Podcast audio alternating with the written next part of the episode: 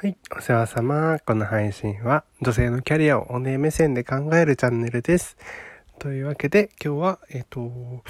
一人で解決しようとするのはやめてっていう話をしたいと思います。えっとなんでねこんなこういう話をしようかなと思ったかというと、えっとまあ私が本業の方でね結構よくまあぶつかる壁なんですけども、結局自分の思った通りにいかないと。で、こういうもっとこういう風にしたらいいんじゃないかというアイデアはあるんだけども、まあ当然こうトップがそのようにしてくれないとあの実現しないわけですよね。で、トップにじゃあそういう風に思ってもらうために自分の理想を簡単に言うと押し付けるためにはどういう風にしたらいいのかっていうことを考えるんですが、えっと今の仕事の時じゃなくって。前職で私あのホテルで働いていて、でその時のちょっと話をしたいと思うんですけど、えっとそこではまあなんとですね入社いちねんめにしてあの現場の責任者ってのを任されるんですよ正社員は。で、えー、正社員がさんにんその事業所にいまして、でにじゅうにんぐらいのアルバイトの人をまあそのまあ変な言い方使ってですねあの動いていただいて。あの実務はやってもらうと。でそのじゃあ責任者さんにんってのは何するかっていうと、この社員同士ってのは全くこう接しないんですよね。あの エービーシー っていう人がいると エービーシー っていうのがシフト制になっていてずれて入るもんだから、いちにちはんみんな働いて、その次の日夜勤明けで、その翌日は休みでみたいな、そういう風なシフト体系なので、あのふつかぶん先に働いて、えー、ふつか休むみたいな感じかな。だからそれぞれがこうみっかにいっかい出勤するようなイメージであの働いてるんです。だから正社員同士がこう、えー、接し、接するってことはほぼなくって、残業するから早く出てきて喋んないと喋ることもないみたいなそういう感じなんですよ。だから引き継ぎとか全部書面でやるような感じなんだけど、まあそういう職場だったので、えーと、よく上司に言われてたのは、えー、自分あなたはあの現場に立つなと、もしくはその席から動くなと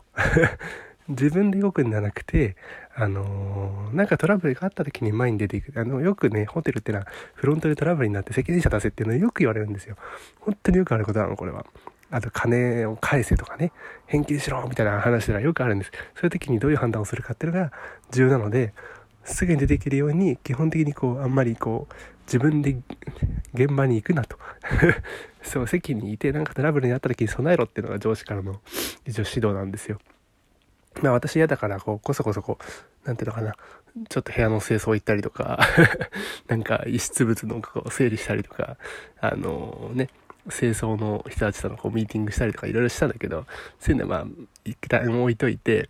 とりあえずまあやっちゃいけないっていう風に言われてたと。じゃあ自分で動かずに、でも実際には売り上げを上げなきゃいけないとか、えっとまあそのもちろんそのアルバイトの人たちに動いてもらわないといけないので、人をどうやったらこう動かせるのかっていうことをやっぱ考えるんですよ。そうした時にえっとこうしてくださいって命令したって絶対ダメで、ましてやそのめっちゃペーペーじゃないですか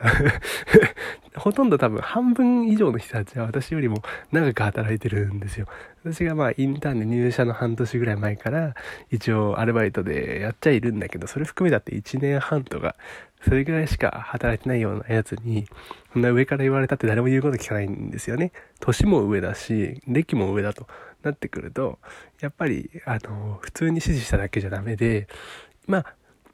私がその時にあの一番まあこれが王道だなっていうふうに思っていたのはやっぱコミュニケーションですね。もう圧倒的にこの人と一緒だったら働きやすいと、この人のために動いてあげたいというふうに思ってもらえるように、えー、とにかく好かれに行ったってことですねもうめちゃくちゃ喋りますし、あのー、こういうのってどうしたらいいと思いますとか、こういうのってなんか経験ありますとか、今までどうしてましたとか、そういうのをもうどんどん教えてもらいに行った。で教えてあげたいっていう風になると、やっぱりこの人のために動いてあげたいっていう風につながるので、そういう風にしてた。でもそういう風にするってのはこれ工夫なんだけど、一個一個の業務についてじゃなくて可愛がられるってい う, もう仕組みを作ってしまう。コミュニケーションによって全員が私のためにある意味動いてくれる、会社のためにじゃなくて私のために動いてくれる。全然他の人の時には他の社員の人時には動いてくれなくてもいいのよ、私にとっては別にそういう風に仕組み化しようっていうのはすごく思っていて、とにかく仕組みを作ることに、あのー、重点をねこう注いでたわけですよ。もう心血をそこに注いでたので、あのー、一人で解決できる問題ってのはやっぱ限られてるし、そうやって複数人が集まったりとかまとめなきゃいけないとかっていう風になった時はもう全然意味ないんですよね。一人がなんかよくあるじゃないですか、ワンマン経営者みたいな感じで、あの行くぞみたいな感じで一人だけ盛り上がってるんだけど周りは全然ついてきてないみたいなことってのはよくあるんですよね、やっぱ会社だと。そうなっちゃわないようにあの仕組み化するっていうのをすごく大事に思っていて、でやっと今その女性のねキャリアの話で戻るんだけど、えっと家庭とかでやっぱりそのワンオペ育児とかあると思うんですよ。でやっぱり一人で解決しようとしてるから、このワンオペ育児ってのは辛いわけなんですよね、えー、旦那さんが何もやってくんない